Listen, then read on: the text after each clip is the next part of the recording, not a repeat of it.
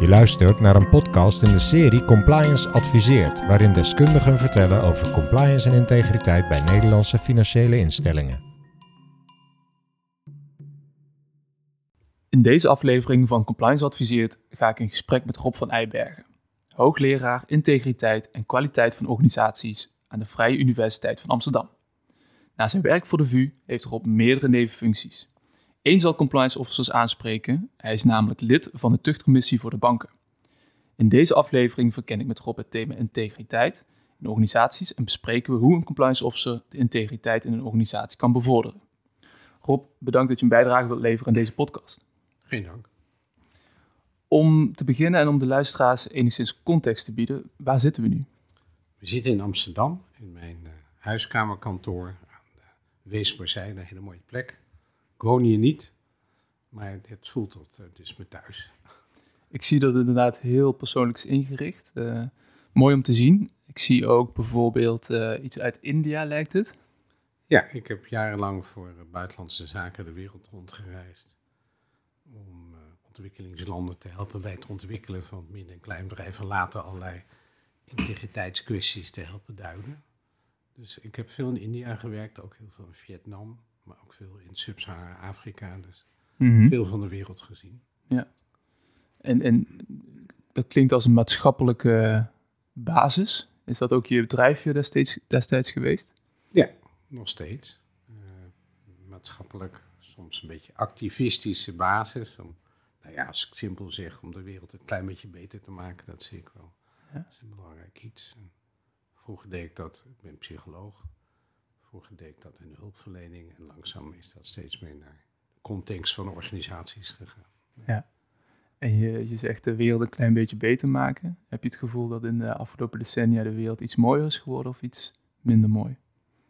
Uh, iets minder mooi.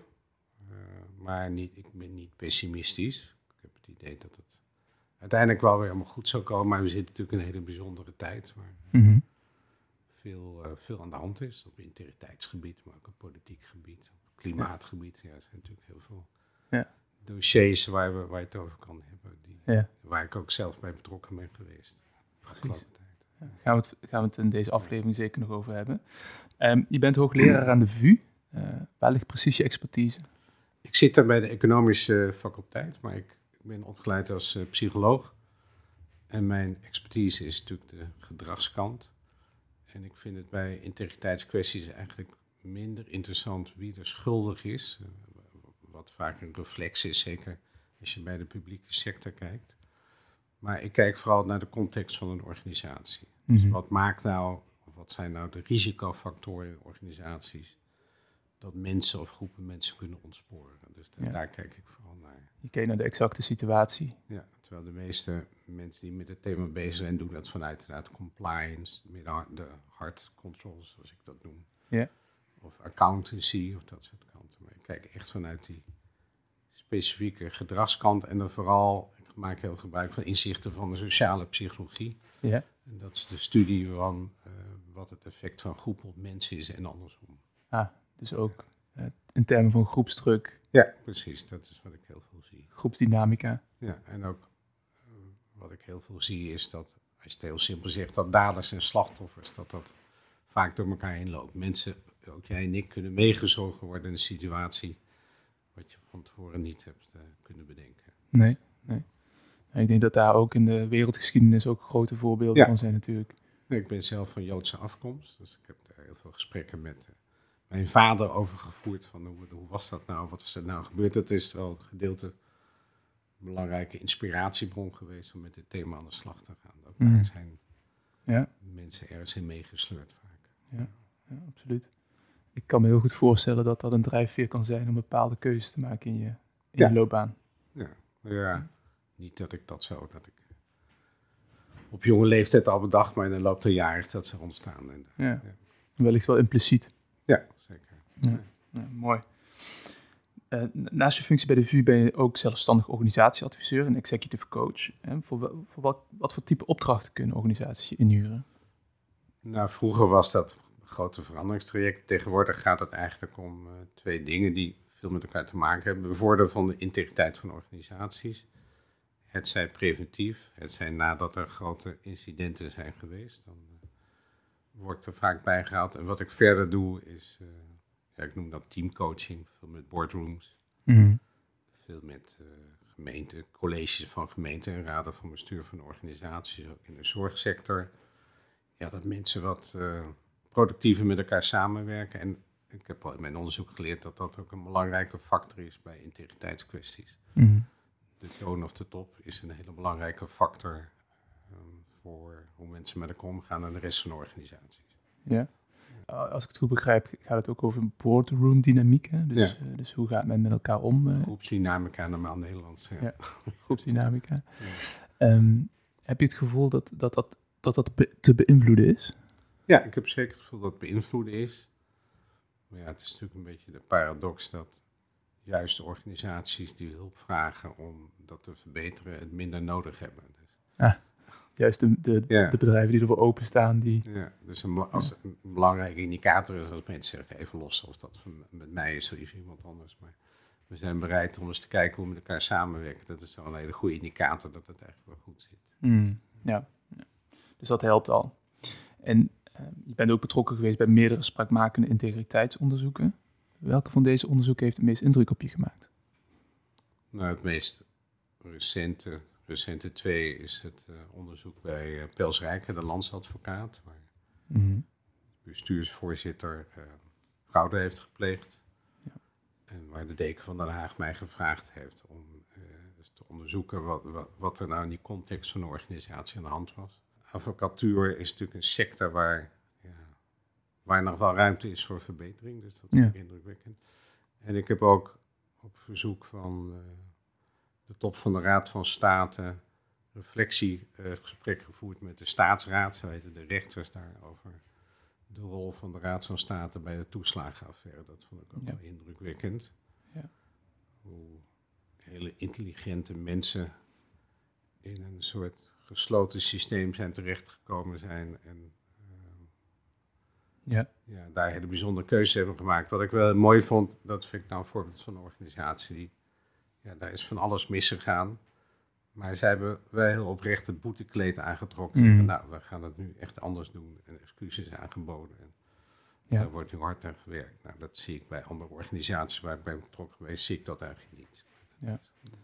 En, en als, als je kijkt naar deze twee situaties, hè, de Spelsrijker en uh, Raad van State in relatie tot de toeslagenaffaire, zijn er ook parallellen te trekken uit deze twee ja, zeker. cases?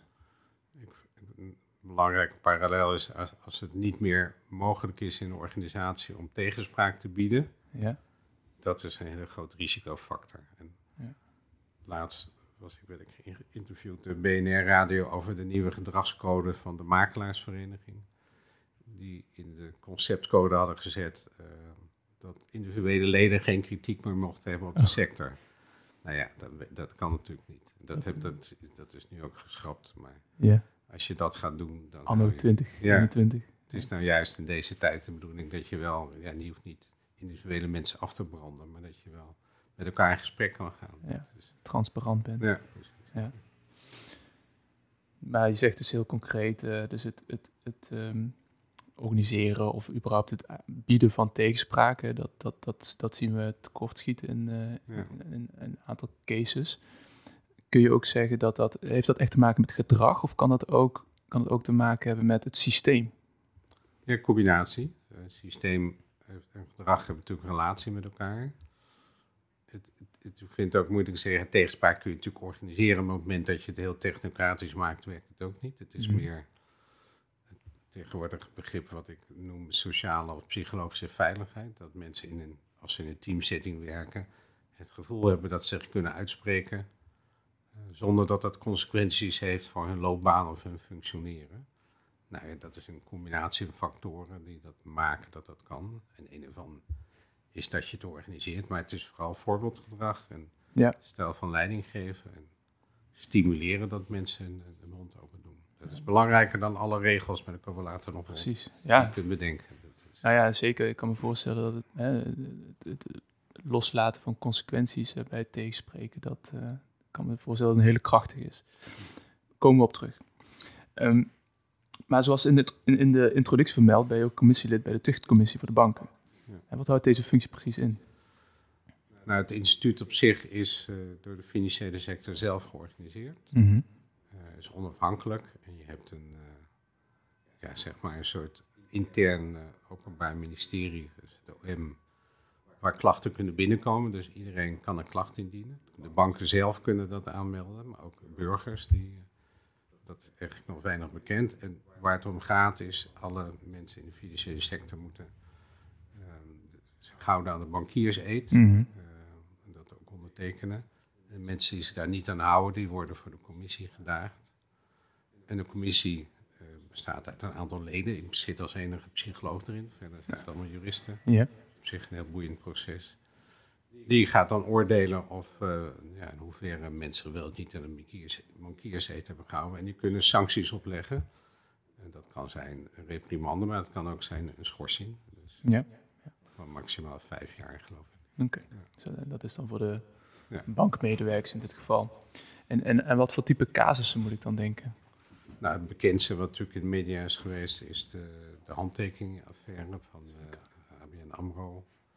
Ehm, waar mensen, ik denk goed bedoeld, een handtekening hebben, namens de klanten handtekening, handtekening hebben gezegd zonder dat de, de klanten dat wisten. Ja. Daar is geen fraude gepleegd, maar ja, het is niet volgens de regels. Nee. En dat geeft niet echt veel vertrouwen. En verder ja, heb je heel veel zaken, wat we noemen de gluurders. Dus mensen die in bankrekening kijken, waar ze zelf niet bij betrokken zijn om voor privé doeleinden. Ja. Bevriend iemand in het geval van een scheiding of dat soort Ja. dingen. gebeurt. Ongeoorloofd rekening kijken Ja, bij een BN'er. ja. Ja. Voordat we doorgaan naar, eh, naar de meer verdiepende vragen, zou ik een aantal stellingen willen voorleggen. Eh, dus je eh, mag kiezen met tussen eens en oneens. Laten we afspreken dat je gelijk een keuze maakt. En na de drie stellingen gaan we nog de nuance met elkaar opzoeken. heel goed. ja. Om te beginnen, integer zijn in de financiële sector is gemakkelijk. Nee, Nee, oké. Regels he- helpen de financiële sector bij een integere bedrijfsvoering. ja, En de bankierseed helpt banken om meer integer te zijn. is moeilijker, maar ik zeg toch ja. Oké, daar gaan we het nog over hebben. Laten we beginnen bij die laatste. De bankierseed helpt banken om meer integer te zijn. Vindt- Nou ja, ik heb soms wel eens het gevoel dat, nou, in zijn algemeenheid, eh, wat uit mijn onderzoek blijkt en ook van anderen, naarmate je mensen meer regels oplegt, dat ze zich steeds minder aan gaan houden. Mhm. Wat ik in de financiële sector zie, is dat het heel erg doorgeslagen is. Het opleggen van regels. Wat je veel liever hebt, is eh, mensen, eh, mensen stimuleren dat ze naar hun eigen morele kompas luisteren. Ja. Wat je wel veel ziet in de financiële sector, is dat gekeken wordt of het compliant is. Mhm. En niet zozeer wordt gekeken of het integer is. Dus, eh, Ja, nou, dus dat, dat is één ding. Doen we aan de regels versus doe ik het goede. precies. En ik heb wel eens het idee dat eh, dat hele instituut van die tuchtcommissie ook wel een soort legitimatie is. Omdat de echte grote zaken, ja, daar, dat wordt door de banken zelf geregeld. Mhm. Eh, als je kijkt naar de, de Ralf Hammers, eh, Ralf Hamers kaas, dat soort zaken, maar er zijn nog wel meer te noemen. Mhm. Die komen niet voor die tuchtcommissie. Er zijn hele slimme advocaten die dat houden. Dus de, de zaken die we vaak krijgen zijn mensen die ontslagen zijn. En soms denk ik, ja, die nog een trap nakrijgen. Ja, Dus ja. Ik heb wel eens getwijfeld aan, de, aan het nut daarvan. Ja. En nog even terug naar het moreel kompas, want dat, dat, dat triggert mij. Want, dus iedereen heeft een moreel kompas? Ja, maar eh, iedereen heeft zeker een moreel kompas. Ik geloof ook wel in het goede van de mens. Mhm. Maar vanuit mijn vakgebied zie ik dat, en daarom vind ik die, zoals dingen als boardroom dynamics en organisatiecultuur, sociale veiligheid, mensen kunnen meegezogen worden niet. Mhm. Dus laat ik een voorbeeld noemen van een, eh, iemand in de, de bankier die aangesproken werd op het feit dat hij eh, te weinig klantcontact had, zijn kantoor. Die zijn medewerkers de opdracht gaf de bankrekening te blokkeren. Zeiden, ja, dat is toch niet strafbaar, dat is ook niet tegen de regels. Maar Nee. het besef dat je, en daardoor al die klanten namen natuurlijk contact op. Dus, hè, Ja. eh, maar het besef dat de financiële sector ook een soort nutsfunctie is, waar Ja. mensen vertrouwen in moeten hebben, dat Ja. Dat ging even was aan niet hem echt voorbij. ingedeeld. Dus dat is, dat is een beetje wat ik bedoel. Ja, ja, precies. Maar die man werkt in de contact, context waar heel veel druk op wordt uitgeoefend. Ja. Dus je zou ja, je kunt die man veroordelen, maar je kunt ook kijken wat gebeurt er nou in die context dat die man überhaupt dat soort gedrag vertoont. Dat vind ik eigenlijk veel interessant. Mm En een moreel kompas heeft dat dan ook veel te maken met een dialoog met jezelf? Dat je jezelf afvraagt van, ben ik wel het juiste aan het doen hier? Met jezelf, maar het liefst ook met collega's. Dus, dus een organisatie waar ruimte is om morele dilemma's te delen, dat is heel gezond. En dat bedoel ik helemaal niet in de softe zin van het woord, maar juist heel praktisch. Ja, ja. Dan kan dat, nou kan dat wel niet. Dan was het alleen maar om reputatieschade te voorkomen. Mooi. Je gaf ook aan, uh, integer zijn in de financiële sector is, is gemakkelijk. Je, je zei nee, dat, dat verbaasde me. Nou, laat ik zeggen, het is een, wat ik zie in de financiële sector, dat er, nou, er zijn heel veel regels, heb ik al gezegd. Er staat heel veel druk op. Eh, maar er zijn hele grote commerciële belangen. Mhm. En ik merk in veel instituten dat die toch wel leidend zijn. Ja. Dus ik mis vooral aan de top van de organisatie, voor zover ik die spreek, maar ik ken een aantal mensen, ja, mis ik echt het voorbeeldgedrag. Ja, ja. Gaat, bedoel je dan dat het commerciële voorgaat voor het commerciële integere belang het- gaat voor. Dus, dus wat je heel veel ziet, is het compliant? Ja, oké. Is het eh, een goede business? Ja. Is het moreel eh, handig of klopt het? Mhm. dat gesprek wordt eigenlijk nauwelijks gevoerd. Zijn er dan ook topbestuurders waarvan je zegt, dat zijn nou de bestuurders die het goede voorbeeld geven? Die leiden een commerciële organisatie, maar die doen dat vanuit de goede zaak. Nou ja, je hebt natuurlijk de, de banken die dat in hun missie hebben, zoals de Triodos Bank is een goed voorbeeld daarvan. Ja. Volksbank, niet een heel gelukkig voorbeeld.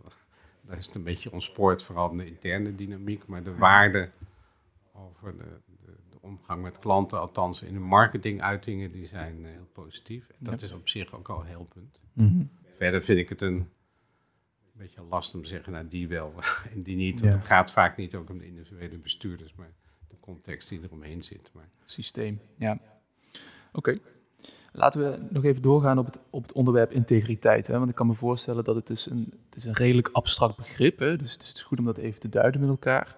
En dus ehm, even starten met de vraag, wat is integriteit? Nou, als je kijkt naar de literatuur, is één definitie het consistent zijn, het nakomen van afspraken. Nou, dat is niet zo, daar heb je niet zoveel aan. Dan zou je kunnen zeggen dat Geert Wilders heel integer is. Want, Ja. eh, je kunt altijd die man vinden, maar hij is redelijk consistent in wat hij zegt. In tegenstelling tot andere populisten, zoals Thierry Baudet. Ja. Ehm, maar wat veel interessanter is, ja, is het handelen volgens bepaalde normen. Maar ook dan is het ingewikkeld, want wie bepaalt die normen? Als ik kijk naar mijn eigen werkende leven, of toen ik studeerde in Leiden, psychologie studeerde in Leiden heel veel jaar geleden, hadden vrijwel al mijn docenten een verhouding met een student. Ja. En als ze dat niet deden, hoorden ze het niet helemaal bij je. Ja. Nou, als ik nu een ingewikkeld beoordeling of een gesprek moet voeren met een promovenda of anderszins, dan zorg ik dat er iemand bij zit om, Ja. om, om gedoe en beeldvorming te voorkomen. Dus dat is weer helemaal Veranderd. doorgeslagen naar de andere kant. Ja. Maar integriteit, ja, is het handelen volgens een bepaald normbesef. Ja. Volgende vraag is, wie bepaalt die normen? Precies. Die, die, die verschuiven in de tijd. Ja, ja, precies. En, en eh, dus je zegt, eh, ehm, zijn er ook voorbeelden uit in het bedrijfsleven waarvan je, waarvan je zegt, van, nou dat was vroeger hartstikke normaal en dat is nu... Nou, 15 jaar geleden kon je, als je zaken deed in Azië, heb ik ook van nabij meegemaakt, en mensen omkocht, als Nederlands bedrijf, kon je dat aftrekken van de belasting. Dat heette dan acquisitiekosten. kan ik me nu meer- niet meer Nu is dat- voorstellen. Nu is dat strafbaar. Ja. Nou ja, ook, ook kleinschaliger. Toen ik in Amsterdam kwam wonen, ook zo'n 15 jaar geleden, dan kocht, gaf ik een veldersman, ze weten dat toen, wat geld. En die had het bouwafval weg van mijn huis. Ja, nu Ja. is dat ook strafbaar. Dus er zijn wel heel veel verschuivingen. Dat zie je natuurlijk aan de hele MeToo-affaire, de gebeurtenissen in de katholieke kerk, dat er heel veel dingen naar buiten komen, dat er dingen die vroeger normaal weer waren of doodgezwegen werden, is Mhm. nu Maakt dat het functionerende maatschappij nou juist makkelijker of moeilijker? Ik denk dat het. Ja, dat, daar kan je twee dingen over zeggen. Het maakt het natuurlijk moeilijker. Wat ik op dit moment wel vind, is dat er een soort integritisme ontstaat. Ja. Eh, ik weet niet of dat nou integer gedrag eh, bevordert, maar het voorbeeld wat ik noemde van eh, omgang met vrouwelijke studenten, ja, dat, dat is een beetje doorgeslagen. Dus ik vind ook dat als je het hebt over integriteit van organisatie en de rol van compliance daarin. Als je helemaal doorslaat dat het alleen maar gaat over de regels, dat helpt juist niet. Want dat, roept ook irritatie op. Ja. Het moet ook een beetje normaliseren. Ja, ja, precies. Ik had laatst dat ik een gesprek had in het kader van een opdracht met een vrouwelijke bestuurder. En ik zei heel spontaan, zoals ik kan zijn. Goh, in het echt zie je er veel levendiger uit dan op je foto. En die was diep beledigd. Ik ja, als, als ik dat niet meer mag zeggen, dan slaat het ook door. Ja, menselijk is wellicht wat. Uh, ja. Ja. Ja, ja, ja, Lastig inderdaad. In, Ja. in, in, in bepaalde situaties. Maar ik denk dat het wel goed natuurlijk is dat er veel meer bewustzijn is van allerlei zaken. Als je kijkt wat er nu allemaal naar boven komt, ook op regeringsniveau. De wens van de nieuwe bestuurscultuur, dat Mm. is wel helpend, maar daarmee nog niet opgelost. Nee. Eh, ik zag vanochtend nog een bericht dat eh, Boris Johnson eh, samen met zijn eh, mede-bestuursleden in de tuin nog een feest gaf. Of een feest, ligt eraan hoe je het, hoe je het framed. Maar in ieder geval met meerdere bestuursleden in een tuin nog na het praten waren en pizza's en, en drank hadden besteld. Eh, terwijl daarvoor nog alle maatregelen hadden aangekondigd. waar, eh, Ons Koningshuis is er ook een mooi voorbeeld van. de vraag die dan nog rijst, is dat dan omdat deze mensen eh, zich verheven voelen boven het volk? Of is dat de situatie? Of? Het is in eerste instantie denk ik de situatie, maar ook te weinig bewustzijn van het feit dat ze een voorbeeldfunctie hebben. Ja. Dus in de tijd van media, social media, noem maar op, kan je dat soort dingen gewoon niet meer doen. Dus een onderling denk je dat kan wel, maar Ja, doordat er een camera op staat en de rest van het land het ziet, Nou kan dat niet is, meer. dat, dat is zo. Van die, van die eh, groepsdynamiek die er ook ontstaat. Dat er ook blijkbaar weinig mensen zijn die zeggen: ja, dat kan je echt niet maken. Of zo. En ehm, je gaf zojuist al iets aan over regels, hè? dus dat, dat, dat veel regels niet per se het, eh, eh, het functioneren makkelijker maken. Is het wel nog mogelijk, denk je, om voor banken bijvoorbeeld, om nog competitief te zijn? Nou, als grote bank met veel regels, kan dat überhaupt nog? Ik denk het wel, want die regels gelden voor alle banken. Mhm. Dus het is niet dat de ene bank meer regels heeft dan de andere. Maar ik denk dat het wel verstandig zou zijn om eens goed naar die regels te kijken. Ik vind dat een beetje door, te- door te slaan. Wat ik wel geleerd heb, is, je hebt regels of kaders nodig, maar beperk die en stuur daar dan heel hard op. Ja. Dat is het idee. En ga veel meer het gesprek met elkaar aan over wat wel of niet integer is. Of dan dat je zegt, ja, we gaan helemaal, nee, want ik weer terugkom met de compliance en Ja. als je ziet bij banken vind ik ook hè, de root cause analysis, zou je ook wel kennen. Vraag ik me af, hè, dan gaan mensen bij heel technocratisch naar psychologisch gedrag kijken. Terwijl ik denk, ga met elkaar in gesprek. Ja. Dat lijkt me veel zinniger. Probeer daarvan te leren.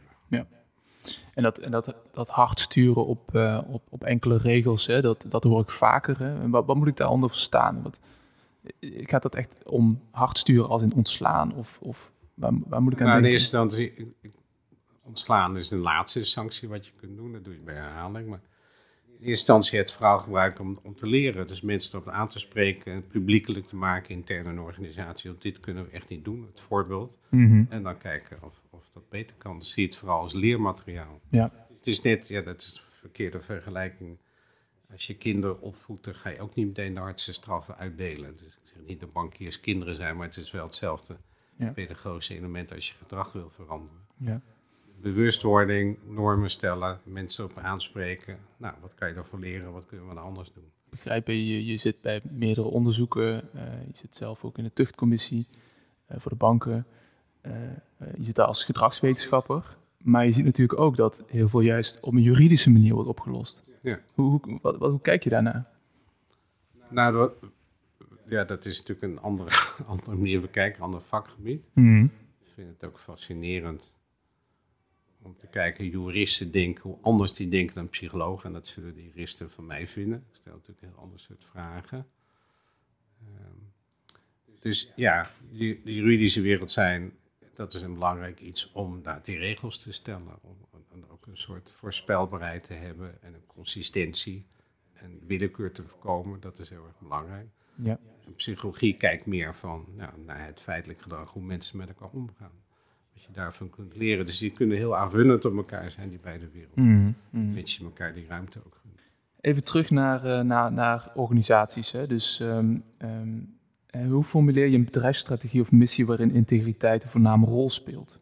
Nou, wat ik belangrijk vind is, eh, dat heeft veel veel met waarde te maken. Mhm. Eh, Ehm, wat ik wel belangrijk vind, dat integriteit is niet iets van de compliance afdeling. Dat is, dat is van de mensen zelf. En compliance zit er helpend bij. En dat vind ik eigenlijk, maar komen straks misschien op, dat vind ik nog wel doorslaan.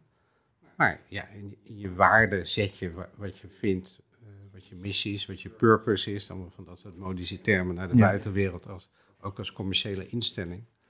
Dus niet eenzijdig geld verdienen, maar dat je ook een bepaalde maatschappelijke verantwoordelijkheid hebt. En onderzoek leert ook wel dat als je maatschappelijk betrokken bent of engagementorganisatie, dat het veel, mensen veel gemotiveerder zijn om daar te werken. Dus dat het ook financieel gezien veel interessanter is dan eenzijdig te zeggen, we zijn er alleen maar om geld te verdienen. Ja. Nou, dus dat, daar begint het aan de top misschien wat algemene waarden formuleren. Wat, wat, waartoe zijn wij op aarde? Wat willen wij bijdragen aan de samenleving? Naast dat we ook renderend willen zijn. Mhm. Ik denk dat het daar begint. En vanuit die waarde kan je het langzaam concretiseren. Ja, want dat, dat rijst ook de vraag, uh, zijn mensen extrinsiek of intrinsiek gemotiveerd? Mensen zijn voornamelijk intrinsiek gemotiveerd. Dus beloningen hebben maar een heel, dat, zijn honderdduizend onderzoeken van 40 jaar geleden al, hebben maar een beperkt en ook inflatoreffect. Ja kunt een goede bonus krijgen, maar als je het volgend jaar minder krijgt, ben je eerder gedemotiveerd. Ja. ja. Mensen willen natuurlijk een goed salaris hebben, maar voor mensen om echt tot bloei te komen zijn andere factoren. En dat zie, je, dat zie ik aan de huidige generatie studenten. Mhm. Die worden de hele andere dingen gemotiveerd. Dat vind ik ook wel interessant hoe dat botst. Die hebben gewoon meer vrije tijd. Die hoeven geen auto meer. Zeker niet een auto als status statussymbool. Ja. Dus hele andere waarden die daar spreken. Dat vind ik ook wel hoopgevend. Ja, we willen niet meer 80 uur op de Zuidas nee. werken per week. Nee. nee andere organisaties. Helder. Mm. En als we kijken naar de externe omgevingen en, en, en organisaties, wat, wat verwacht de hedendaagse maatschappij van organisaties? Belangrijk iets volgens mij is dat, los van compliant, maar dat organisaties transparant zijn waar ze voor staan hoe een bedrijfsvoering eruit ziet, een soort verantwoording. Dat, mm nee, en dat er veel meer, dat, dat is een langzame om, omslag natuurlijk ook naar de hele klimaatdiscussie nu. Dat organisaties, wat ik zo net al zei, een bepaalde purpose hebben, wordt wel steeds belangrijker. Dus wat, wat draag ik nou mee aan de samenleving? Dat is iets. En een soort voorbeeldgedrag. Ik vind ook de financiële sector is een hele belangrijke sector nog steeds. Nou, die zouden wel meer de, de, de, lead kunnen nemen bij allerlei maatschappelijke discussies die er nu zijn, zonder dat het een linksactivistisch bolwerk zou moeten worden. Ja. We zien natuurlijk ook voorbeelden waarbij juist eh, bijvoorbeeld banken juist eh, die maatschappelijke eh, voortrekkersrol nemen. Ik denk bijvoorbeeld in, in genderdiscussies of in. Ja, zeker. Maar dan komt er vaak ook kritiek vanuit de maatschappij. Van, nou, zorg nou maar gewoon dat er een bankrekening is. En, en, en kan, het zijn dat... we, kan het zijn dat ze ook doorslaan? Dus uh, de, de, de, de, banken om daar een uh, maatschappelijke positie in te nemen? Nee, dat vind ik niet. Ja, het feit dat je kritiek krijgt, ja, dat ben ik wel gewend. Als ik met openbaar uitspreek, uh, krijg ik ook kritiek. En dat is natuurlijk een, een, onderdeel van de huidige samenleving. Dat als je ergens over uitspreekt, van gaat dat je altijd kritiek krijgt. Of je te weinig doet of te veel doet. Dus ja, dat hoort er gewoon bij. Maar, ik vind wel, hè, dus dat zei ik ook aan het begin, integritisme. Er is een hele integriteitsindustrie ontstaan. Uh, bureaus die dilemma-trainingen doen en die allerlei code of conducts en allerlei andere zaken. Mm Vind ik weinig, daar kan het in doorslaan. Hè. Dus dat, en dat is niet productief, ook niet voor integriteit. Ja. Maar het feit dat je met gender voorbeeldgedrag toont, vind ik wel een positief iets. Ja. En bedoel je met die integriteitsindustrie? Um, uh, dat het te veel op de voorgrond komt en dat het veel meer een integraal geheel zou moeten zijn van de bedrijfsvoering. Ja. Eigenlijk moet je een compliance afdeling opheffen. Ja. Het is een onderdeel van het primaire proces. Onderdeel van de mensen. is verantwoordelijk. Ja. Ik denk dat sommige compliance officers daar helemaal mee eens zijn. Maar ik denk ook dat andere, anderen zeggen van, ja, daar gaat mijn baan.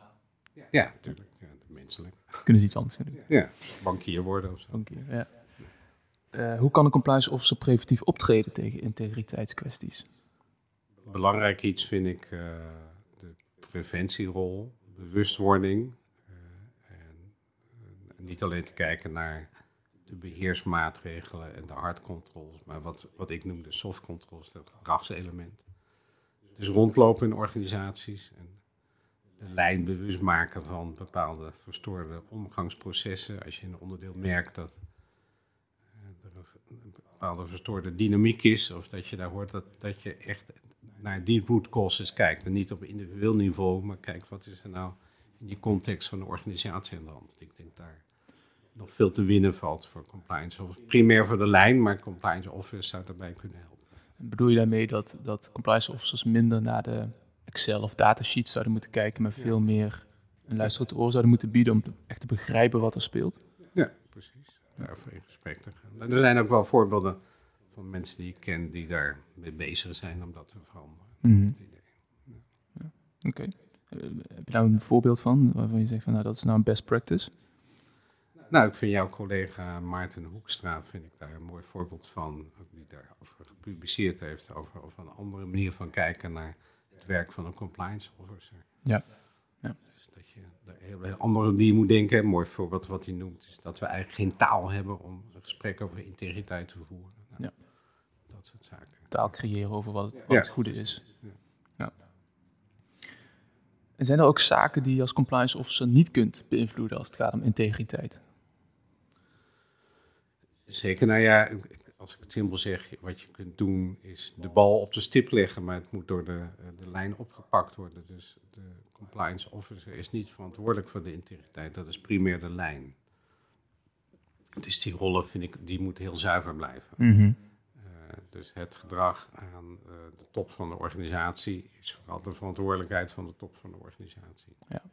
Dus, dus zeg je daarmee ook, uh, het, het akkoord halen bij compliance, dat zou eigenlijk niet mogen bestaan. Nee. nee, het moet niet een soort interne, interne zaken, zoals het bij de politie heet, worden. Mm, ja. Een politieagent. Want dan, dat stimuleert geen enkel meer integriteit. Nee, dat stimuleert alleen dat je aan de regels houdt. Ja, ja. Oké, okay, helder. Um, ik zou he, langzaam naar een afronding willen. Um, zijn er nou zaken, als we even een stap terugnemen, waarvan je zegt als het gaat om integriteit, als het gaat om organisaties en compliance officers, hebben we iets nog gemist en zouden we moeten bespreken? Nou, ik zou meer willen samenvatten als ik zeg uh, compliance officer, wees je bewust van je eigen rol uh, en maak die niet te groot. Mm -hmm. dus, uh, en ik, ja, een organisatie die steeds grotere compliance afdeling krijgt, vind ik niet een heel goed teken. Maar dat is nee, nee, precies. Dan, dat is op zich een vraagstuk waar je naar zou moeten kijken als dat het geval is. Ja, ja. zou je moeten kijken hoe je dat veel meer ja. integraal onderdeel maakt van de organisatie. Ja, ja en, en ik vind dat compliance officers beter geschoold zouden moeten worden in de gedragscomponent. Mm -hmm. Dat vind ik ook wel belangrijk. De ethiek en de gedragscomponent. Ja, precies. Ja. Dus er staat nog werk aan de winkel. Ja, zeker. Veel te doen. Los daarvan heb je wellicht nog een ander advies voor compliance officers. Of wat is wellicht het beste advies dat je zelf hebt gekregen op het gebied van integriteit? Mijn, en dan herhaal ik wat ik gezegd heb heb ik ook wel met mensen besproken. De lijn, het primaire proces, is verantwoordelijk voor de integriteit en niet de compliance officer of afdeling. Ja, ja dus die primaire lijn, dat ja. is essentieel. Ja. Ja. Liefst zou ik in een organisatie het woord integriteit willen schappen. Ja. Zeggen, joh, zo, het gaat om hoe we met elkaar omgaan. Ja, en daarin het goede doen. Ja, precies. Helder. Dankjewel. Uh, dank voor je tijd. Alsjeblieft. Dank dat je luisterde naar Compliance Adviseert. Heb je met plezier geluisterd? Volg dan op LinkedIn de pagina van Compliance Adviseert. En kijk even op onze website complianceadviseert.nl. Laat daar meteen even je e-mailadres achter, zodat je een update ontvangt in je mailbox zodra er weer een aflevering klaar staat om te beluisteren. Heb je een vraag of aanvulling?